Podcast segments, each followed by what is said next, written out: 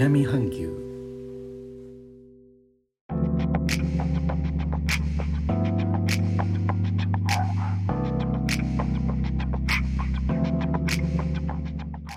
インドネシアから高野です。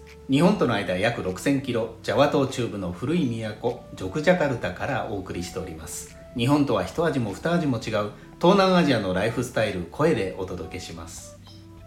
去る6月1日はパンチャシラの日でお休みでした。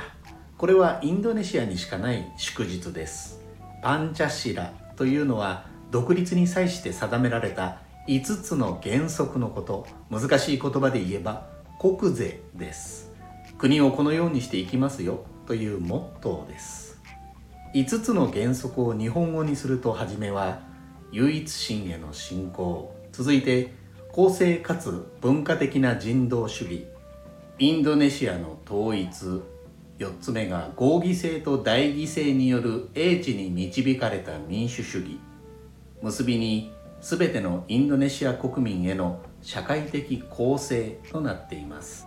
独立した当時は東西冷戦の真っ只中。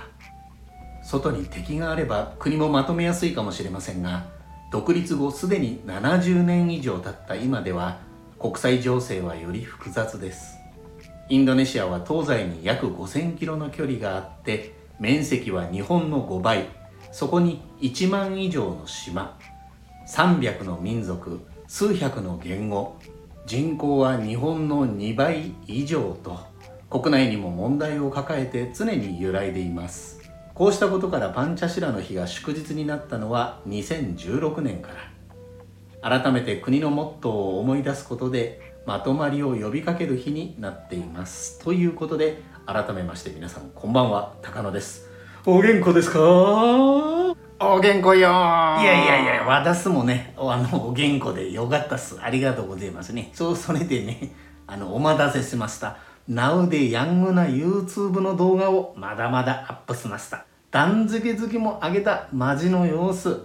久しぶりにヒンズー教、いや、ヒンズー教はなまってないんだけど、ヒンズー教の遺跡にも行ってきました。動画でお楽しみください。最後までお聴きいただき、レター、コメントもいつもありがとうございます。インドネシアから高野でした。それではインドネシア語でのご挨拶、またお会いしましょう。参拝、順払き。